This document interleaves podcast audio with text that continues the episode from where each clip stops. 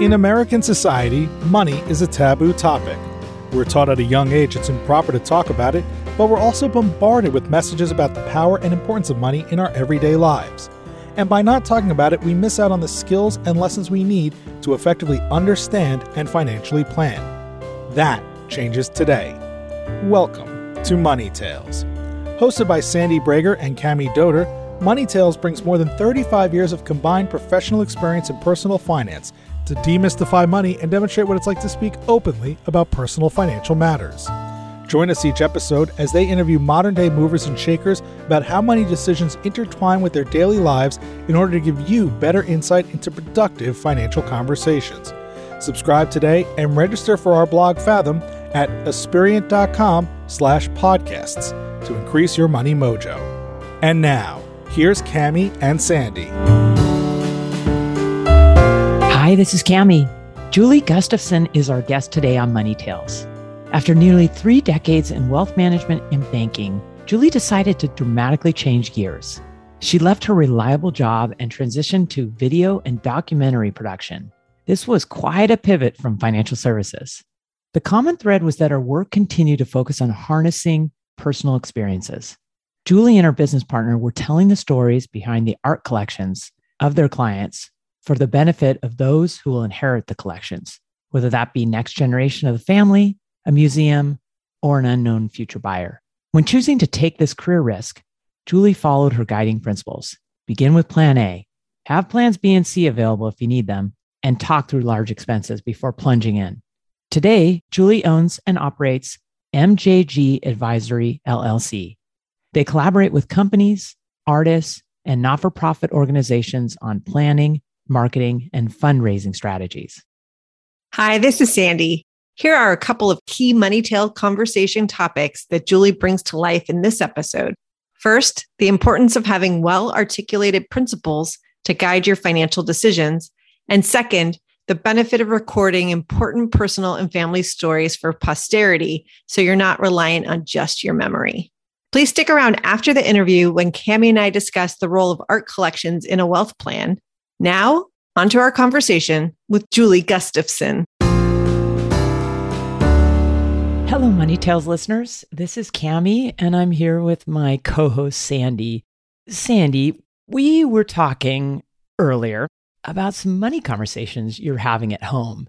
Would you mind sharing a little bit more with our listeners today?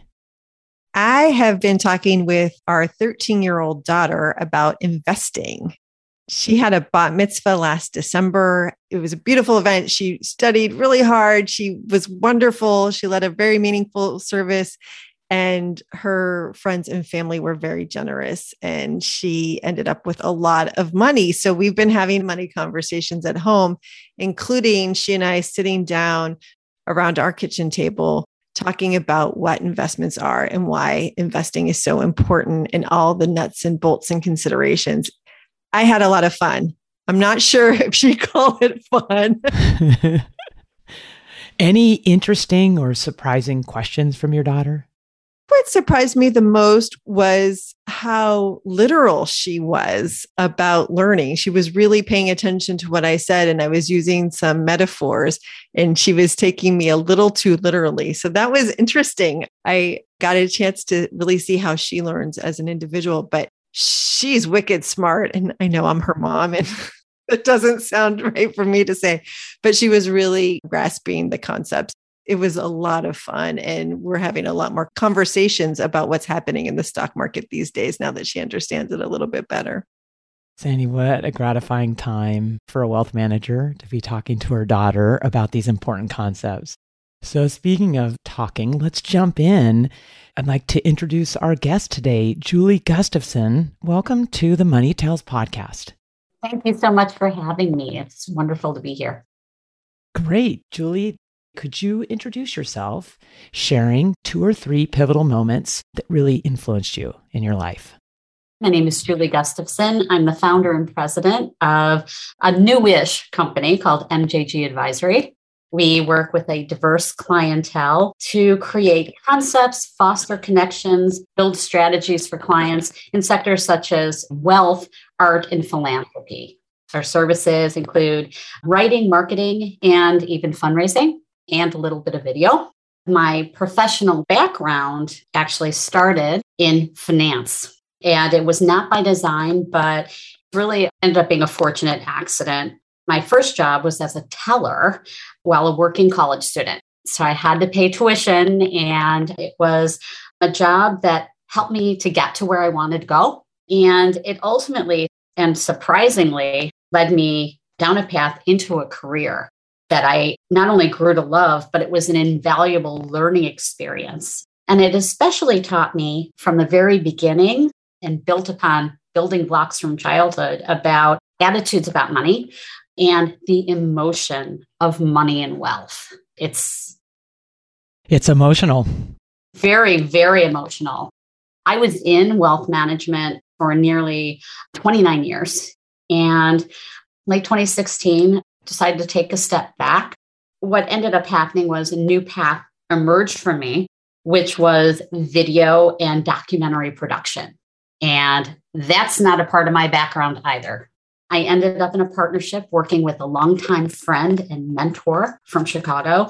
And our company, which was called Heirlooms on Video, worked with the art world. So, primarily collectors. And we were focused on telling the personal stories behind the collections, going beyond provenance in legal documents to capture stories for the benefit of those who will inherit the collections, whether that be next generation, which is typical, or even museums or a buyer who may purchase a piece at auction. So it was really fascinating. It built upon my love of understanding the story and the rationale behind different decisions that we make.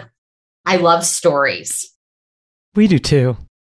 Tell us, Julie, when did you first become aware of people's money attitudes? So I think that's going to be taking me back a long time, but probably to childhood. It starts at home before we get that first job. I grew up in a middle class family, but still one that had a lot of financial stress. Grew up in a very affluent area. The concepts of people having a lot, sometimes too much, and others not having enough really makes an impression upon you as a child and as a young adult. So you were middle class in this affluent area. How'd that make you feel? I was okay because, quite frankly, I had friends from many different walks of life. Some came from very, very wealthy families, others were smaller, wealthy, or whatnot. But I never felt altogether left out, but it did leave a mark because you have concerns that your mom and dad may be having about taking care of certain things that other families take for granted or it's not even a thought. You feel a little different. I'm curious. You mentioned that you grew up with a lot of financial stress around you. Could you describe the stress and what you were taking away from it? Grew up in a large family. Both of my parents, one came from wealth, the other didn't. Things that other people took for granted that normally kids don't get involved in. The heavier money decisions of whether it be related to the house or buying a car or things like that there is always that heaviness around. And certainly, as I said, I was a working student. I had the benefit of a very, let's say, expansive view. Some of that just by dint of my friends, but also my own attitudes that were formed about money and decisions that I made when I was younger that have been guiding principles throughout my life. Not trying to be judgmental, but certainly from a security standpoint, making sure that I was going to be okay no matter what and take everyone I loved with me. I'm a nurturer by nature. Somebody coined that about me decades ago. And I think that still holds true today. I love taking care of people. So tell us more about these guiding principles. I got into finance by accident and didn't really have a curiosity other than, oh, there's a paycheck that's involved here.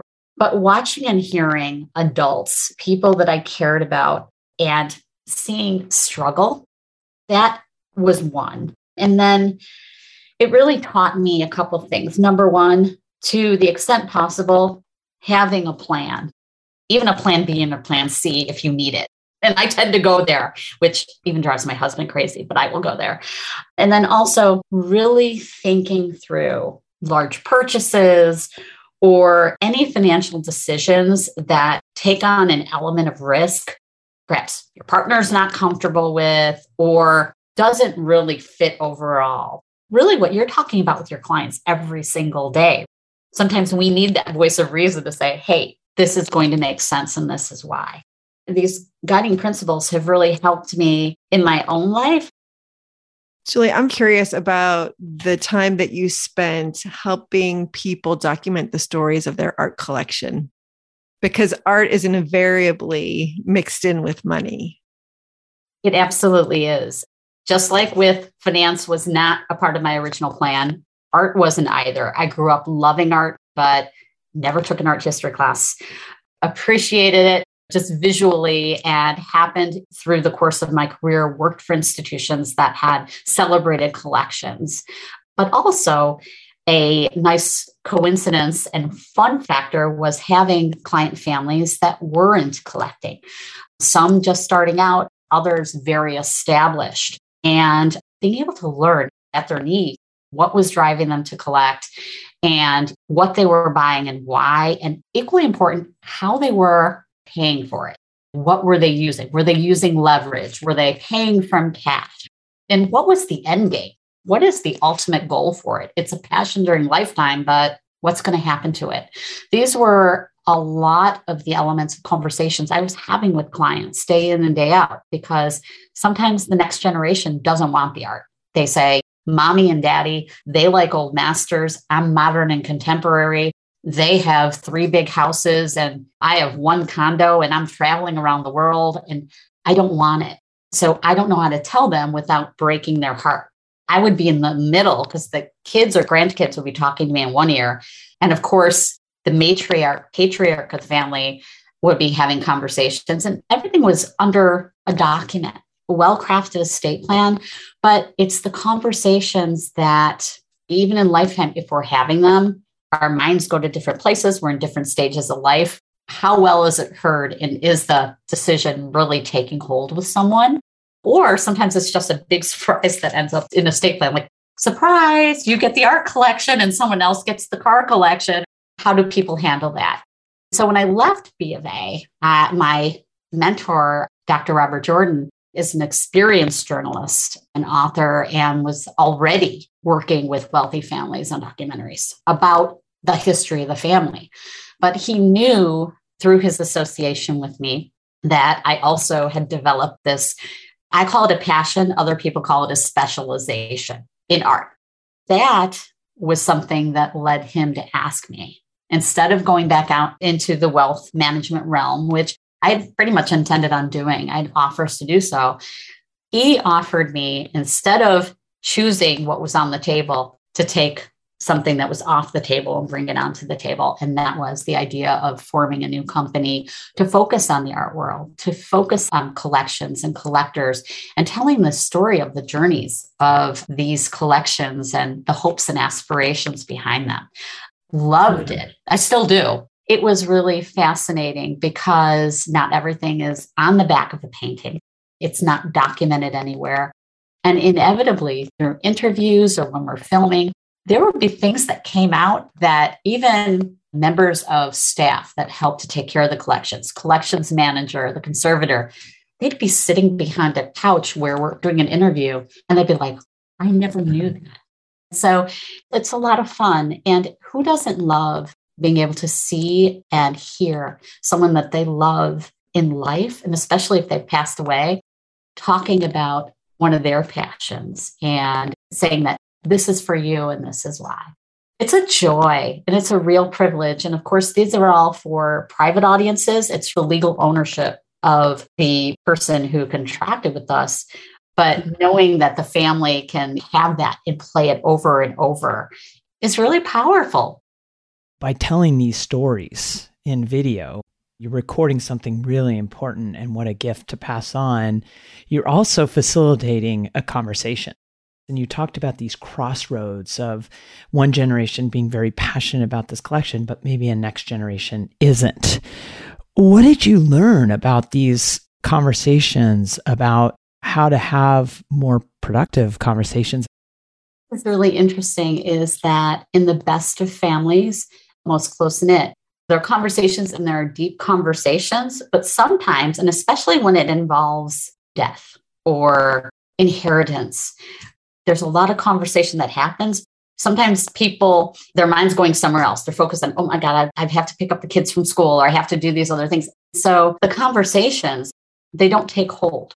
I speak to a lot of my former clients today is that it's, gosh, I wish I could remember exactly how, whether it be how the story itself went or understanding the true intention. I wish I had paid more attention to it. But it's also been a great way for the generations that are making the requests to have a bird's eye view into what's the reaction here. Perhaps make that plan B or plan C or making it more of a family endeavor and taking into account what the next generation's attitudes may be. I laugh when I talk to my nieces and nephews because I'm like, okay, I know technically I'm a few generations above you now, but their attitudes about money, about a variety of different things, and simplicity seems to be a big thing. I think it's a great conversation, two ways, often even more ways. The other thing I will say is what I love about that work is we always ask a client, who is your cast of characters? Who would you like to be a part of this? We don't just sit down, put a camera at you, and you just read off answers to questions.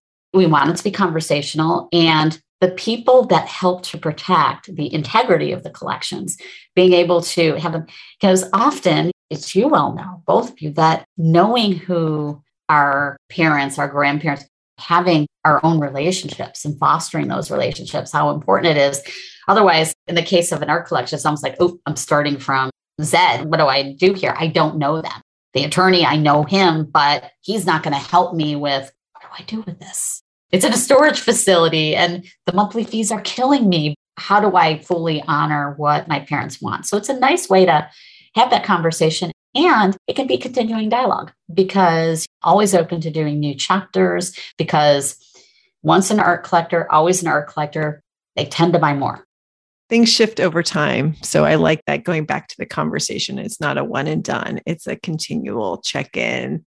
And technology can change as well. So understanding that how are things working out? Is anything new? But also, is there anything that we need to be aware of? Do we need to upgrade?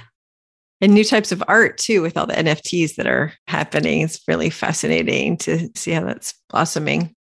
And it opens up a conversation and involves other members of the family. It's really great. And it's a lot of fun. Julie, tell us about leaving that business and starting MJG Advisory because that sounds like a pretty courageous leap that you've taken. I will say it's courageous only because I'm still scary. Luckily, my husband is a great partner in crime he's another voice of reason, which really helps me. When COVID became official, I was in New York. I was at the Armory Show in New York. So I was visiting clients. I had a video short with me of an artist, Mario Castillo, whom I'd been starting to work with in Chicago. And so I was visiting galleries. I went to the Whitney Museum. And all of a sudden, the world just stops. In what we thought was going to be a couple of weeks turned into two plus years. Here we are today. So there was no filming being done, countless hours of Zoom. I would love to add up all the time that I've spent because I was still globetrotting. I was going to art fairs virtually around the world, taking part in these private chats with collectors and different folks in the art world. I'm sure you're having to get up at odd times at night to be able to participate. It was crazy. Oh, I loved getting up at two in the morning to take part in something happening in Hong Kong. But I was like, gotta do it. I think I may need some caffeine for this, but it just was dragging on and on and on. And MJG Advisory actually, I'll plug my attorney. He was the one when Heirloom started. He had suggested, he said, you may decide that you're going to take on additional endeavors or want to do something completely different. So we want to have you ready. So with MJG Advisory, really the business started coming in in 2020 and it was random things people were reaching out, former clients were reaching out. I do sit on several boards in Chicago. People were coming to me with different philanthropic questions like, I'm launching a not for profit and we want to do our first fundraiser. What should we do? What should that look like? And I felt like there are enough conversations going on, and it just can't be COVID because people are looking to keep on going, not just sit stagnant. And at the same time, I was having multiple conversations with people that I couldn't get in front of in real life before COVID came on. They were too busy, too busy. It's like, yeah, I think I might want to do a video, but I'm not sure. And they suddenly had all the time in the world at eight o'clock in the evening to, it's like, let me grab a glass of wine and I'll grab my wife and my son's coming over. And we want to sit and we want to talk about what this could be, what it could look like. I was grateful because it kept my head in the game. And some of these ideas, these conversations are now coming into fruition. And I will say this, ladies, as someone who was used to earning a W 2 paycheck for many, many, many years, it was very humbling. And my husband would tell you she's crazy, but I have not, not earned a regular paycheck since I was 19. I was like, this is just absolutely crazy. That's a really big change and transformation. And starting a business is one of the hardest things anyone can do. So, without the cash flow happening early on, what's your advice for listeners who might be thinking about starting their own business? How did you get through that period? Have a really sound plan. A new business is never without risk, no matter how great the plan is. I'm a big fan of plan A, but also plan B, plan C.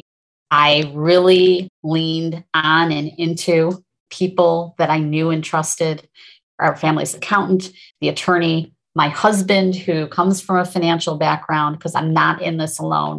And just, am I crazy? Am I off my head here in what I'm doing? Because it's very tough. And to survive the first year, that's one litmus test, not just for restaurants, really in general, but also being very lucid and realistic about the timeline and how much capital to expend, and especially if credit's involved. And I feel fortunate and blessed because I haven't gone down that road other than having a corporate credit card.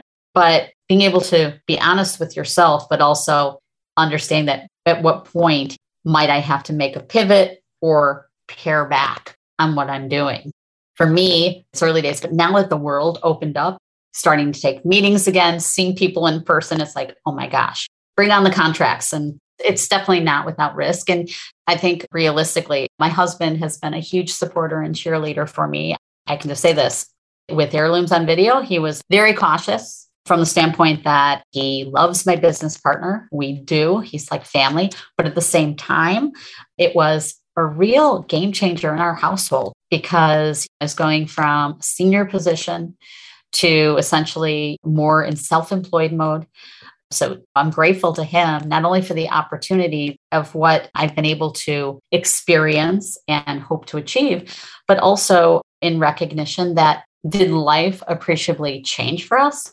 Kind of, sort of, but not a complete game changer. So the worries that I talked about having as a child, that's not real today in this situation, which is you know, a comfort Sounds like there's a lot of trust embedded there. There's a lot of trust. He's also has a background in wealth management. He's the first person I go to. I'll bounce an idea off of. What a great partnership. Julie, you referenced your nieces and nephews, a different generation, and you said that their attitudes about money are different. You referred to simplicity. Would you share more about that? What's interesting is that I love talking to friends' children about the views of money because simplistic, meaning that they don't desire a big car, right? The big mm-hmm. SUV. No, they don't want that. Understanding investments, but also having a personal stake in the investments. So when we talk about sustainability, we talk about the environment, they're very passionate about the causes that they believe in. I think that just as what we're seeing play out in real time today with families around the world, using that as an opportunity to further, especially family philanthropy and getting all voices to the table, not necessarily giving them control of the purse strings. As Sandy was pointing out earlier, when you, you're talking to children, nieces, and nephews, they're like sponges. They know a lot. And most of the time, they're not afraid to share what their opinions are it's amazing. I actually had a conversation over Christmas with my nephew. He's also our godson and has a full time job. And he was talking about investments. And someone in the room was talking about cryptocurrency or Bitcoin. Here goes Aunt Julie coming over. I'm not saying it's bad, but he's pretty much brand new. I think that when you have the first full year of work and you're living at home, ask him what his purpose is for the money. And then also don't immediately from the get go start thinking, get richer quicker. That's not the way to do it. It's not a bad if you're interested in learning more about it and then dipping your toe in, be sensible. It's not put it all in and hope for the best. And oh, I still have a job. As I told him, I said, hon, you are really doing all the right things and you're asking the right questions based upon what you're saying. You can take a little bit of risk, but form your own opinions and seek out guidance, not necessarily from me, but just from people that you trust and that you feel really hear you and no knee jerk reaction. So you always worry that it's like, okay, yeah, I'm going to go home. And next thing you know, all the funds go into Bitcoin or something. He's lucky to have Aunt Julie. I'm a pain in the neck at times, but he's a good kid. And we're in a different world now. When I think back on my career, I feel like it's all gone like that. But a lot of the worries that we have today, it's for the younger generations and that they have for themselves. They were probably there, but just not on the front burner like they are now. There's so many different things that it's definitely more complicated. Julie, that sounds like a great conversation. And it makes me wonder what's your next money conversation going to be? And who is it going to be with? My next money conversation is going to be with my husband. And the reason for that is I love to set budgets for myself. So, in terms of MJG advisory, setting a budget with the world opening up again, a lot of my work is predicated upon travel, not only to see clients for a project, but also visiting different art fairs and being able to spend and meet prospective clients there. It's fun, but it's work. But I want to be realistic based upon airfares and all that, and just build it in and weigh that out against where we're currently at. Again, he's my partner in life and saying, this is one thing. Am I missing anything? Or is it too much? Or, and he's usually fine. He's like, Julie, let's just put another 20% there just to make sure that you're okay, which I'm hoping is what he'll do when we have the conversation this week. But yeah, that's going to be my next one. What a important conversation to be having. It sounds like you have them often with your husband, which we think is really important, not just with our partners, but with everyone out there. And Julie, thank you again for joining us on Money Tales and sharing so much about yourself. We wish you continued success with MJG Advisory and your ongoing money conversations. Well, appreciate both of you in this conversation so, so much. Thank you. Sandy, what a great conversation with Julie just now. She talked a lot about her role in the art world and telling those stories. What part does art play in someone's wealth plan? I'd love to talk about that. But first, I want to say how fun it is for Julie to have gotten to get to know so many different art collectors over the latest chapters of her career and get to talk to them, hear their stories and the importance of the collection in their lives. I think that's fascinating. And I love the idea of her recording those stories. Cami, art collections are things that we see in our clients' wealth plans all the time some clients have just a few pieces of art that are really important to them or that they might have inherited. Other clients are collecting art and they might be collecting a certain type of art, usually focused on a period of time. And when we think about it in the wealth plan, we're not usually thinking about these assets as assets that clients are going to need to liquidate and live off of. Typically, they're assets that bring a lot of joy and good feelings to the client and that they want to continue to own. So, what's really important to think about is how to protect the value of the asset if it were to be stolen or if something were to happen to the home where maybe a painting is hanging in. Insurance becomes a really key part. insurance becomes really important also if the collector is loaning pieces of their collection out to museums in order to allow the piece to be part of an exhibit. So there's a lot to think about with insurance, having a great insurance broker who really knows the space and can help think through all the different considerations is really important. Another consideration about having art collections as part of one's wealth plan is what is the end plan for the art? As I mentioned before, people who collect art tend to enjoy it during their lifetime. When they're no longer living, they can't enjoy the art themselves. So the question comes Does the art get passed down to other generations of the family? Or is it instead given to a museum? Or is it meant to be sold? And all three of those choices have different implications. A lot of families will like to pass down the art, but if the art is extremely valuable relative to the rest of the client's balance sheet, estate taxes can become a consideration and it can be very difficult to pass the art to the next generation. And giving art to charitable organizations is another popular course of action. There is a charitable gift deduction that comes into play for the estate or for the person if they're giving the art away during their lifetime. But there is a wrinkle here. The charitable organization that is receiving the art must be the type of organization that would be in the normal business of displaying the art in order to get a charitable deduction equal to the full value of the art. If the family is planning to sell the art, they have to think through the capital gains cost. And art, unlike appreciated investments, has a different gains tax rates. It's taxed at a collectibles rate which is currently 28%, which is different than the highest capital gains rate today of 20%. So there's a lot of technical aspects to art that people don't really think about. It's really fun to work with clients, understand the importance of the art collection in their life, and help them plan for what they want to do with the collection when they are done with it, either in its entirety or in its pieces. Sandy, I would never have thought that art has so much complexity.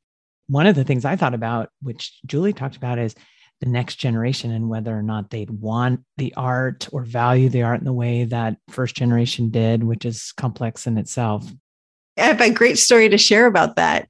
We have a client who had a beautiful painting that was very important to the family, and the client had multiple children. And at the end of the client's life, the children couldn't divide that piece into three. And it was a big portion of the client's overall estate. There wasn't enough resources after paying estate tax for even one of the adult children to take the painting. So, what this family did is they had three reproductions of the painting made so that each the adult children could have a reproduction hanging in their home and then they otherwise disposed of the artwork from the estate. And i thought that was a really elegant solution that we helped them craft. What a beautiful solution. And then it lives on beyond the first generation. It's wonderful. Thank you for sharing all that. Money tales listeners great to have you in this conversation. Would love to hear from you. You can email sandy and me at podcasts at aspiriant.com we look forward to seeing you next time. You've been listening to Money Tales, hosted by Sandy Bragar and Cami Doder. To subscribe to the show on your favorite platform or to increase your money mojo via their blog Fathom, head on over to aspiriant.com slash podcasts. Thanks, and we'll see you next time on Money Tales.